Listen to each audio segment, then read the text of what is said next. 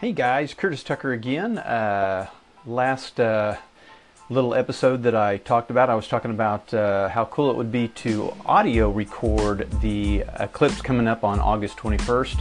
And uh, just want to go back real quick to the website whenisthenexteclipse.com and another story from Jamie Carter over there. And she's got eight mistakes for first-time eclipse chasers. And the reason that uh, I'm talking about the eclipse well number one it's going to be a really cool event that's probably going to be a once-in-a-lifetime event uh, really is for for all of us.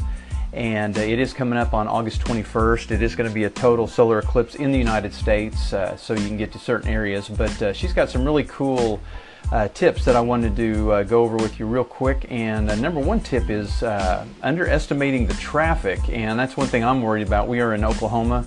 We're going to be driving up to Kansas. And uh, she just says that uh, one of the biggest, you know, mistakes is trying to drive up there and the roads being blocked and not being able to get there in time. So she, she suggests, you know, get there, spend the night, and wake up relaxed in the morning so you can get up and uh, watch the eclipse. So uh, that's number one, do not underestimate the traffic. Number two, uh, don't underestimate the totality. And when you're talking about a solar eclipse, if you're going to drive anywhere and try to see the uh, complete totality, uh, don't miss it. Make sure you are in the exact area. And I believe they say the area of totality is uh, 70, only 70 miles wide. Now that seems pretty wide uh, if you can find out where the path is going to be, but you want to be within that 70 mile area, but you want to be at the right at the middle of that if you can. And so she says, don't underestimate the totality.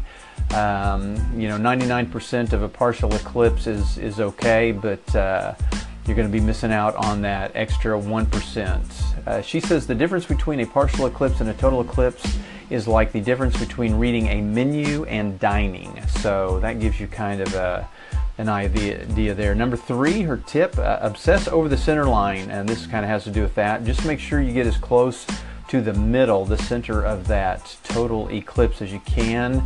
Uh, people should head to the center line if they can, but once you're 25 miles within the northern or southern limit, you're getting a decent period of totality. There's no need to obsess about the exact center line. So there you go, 25 uh, within 25 miles of that center line. There are maps online you can get online. They probably even have them here on this website. Uh, number four, getting the timings wrong. You know, don't uh, don't get up an hour late and miss the eclipse. There uh, a lot of the times that they're giving you are in different time zones because this eclipse is going to go completely over the country in different time zones. So make sure you know the exact time for the eclipse in your time zone. So don't miss it because of not knowing the correct time. Number five, watch the toe. Uh, some people are going to make the mistake of watching the totality through a camera lens. Don't do that. Um, there are going to be plenty of pictures online. Uh, NASA's going to have pictures. All the news are going to have pictures. If you're wasting your time trying to get your camera, especially if you've never taken a picture of an eclipse, uh, you're going to waste the entire thing uh, taking uh, photographs when you should be just just experiencing it. And again, you might as well have uh, Anchor on and be recording the audio. Maybe have a video on, but don't you know just have it on uh, in the background, set it on a car or something. But uh, don't obsess over taking pictures. Uh, just you know, stand there and experience the total eclipse of the sun. It's going to be a pretty pretty big deal. Uh, number six, uh, one of the mistakes is they don't have a plan B.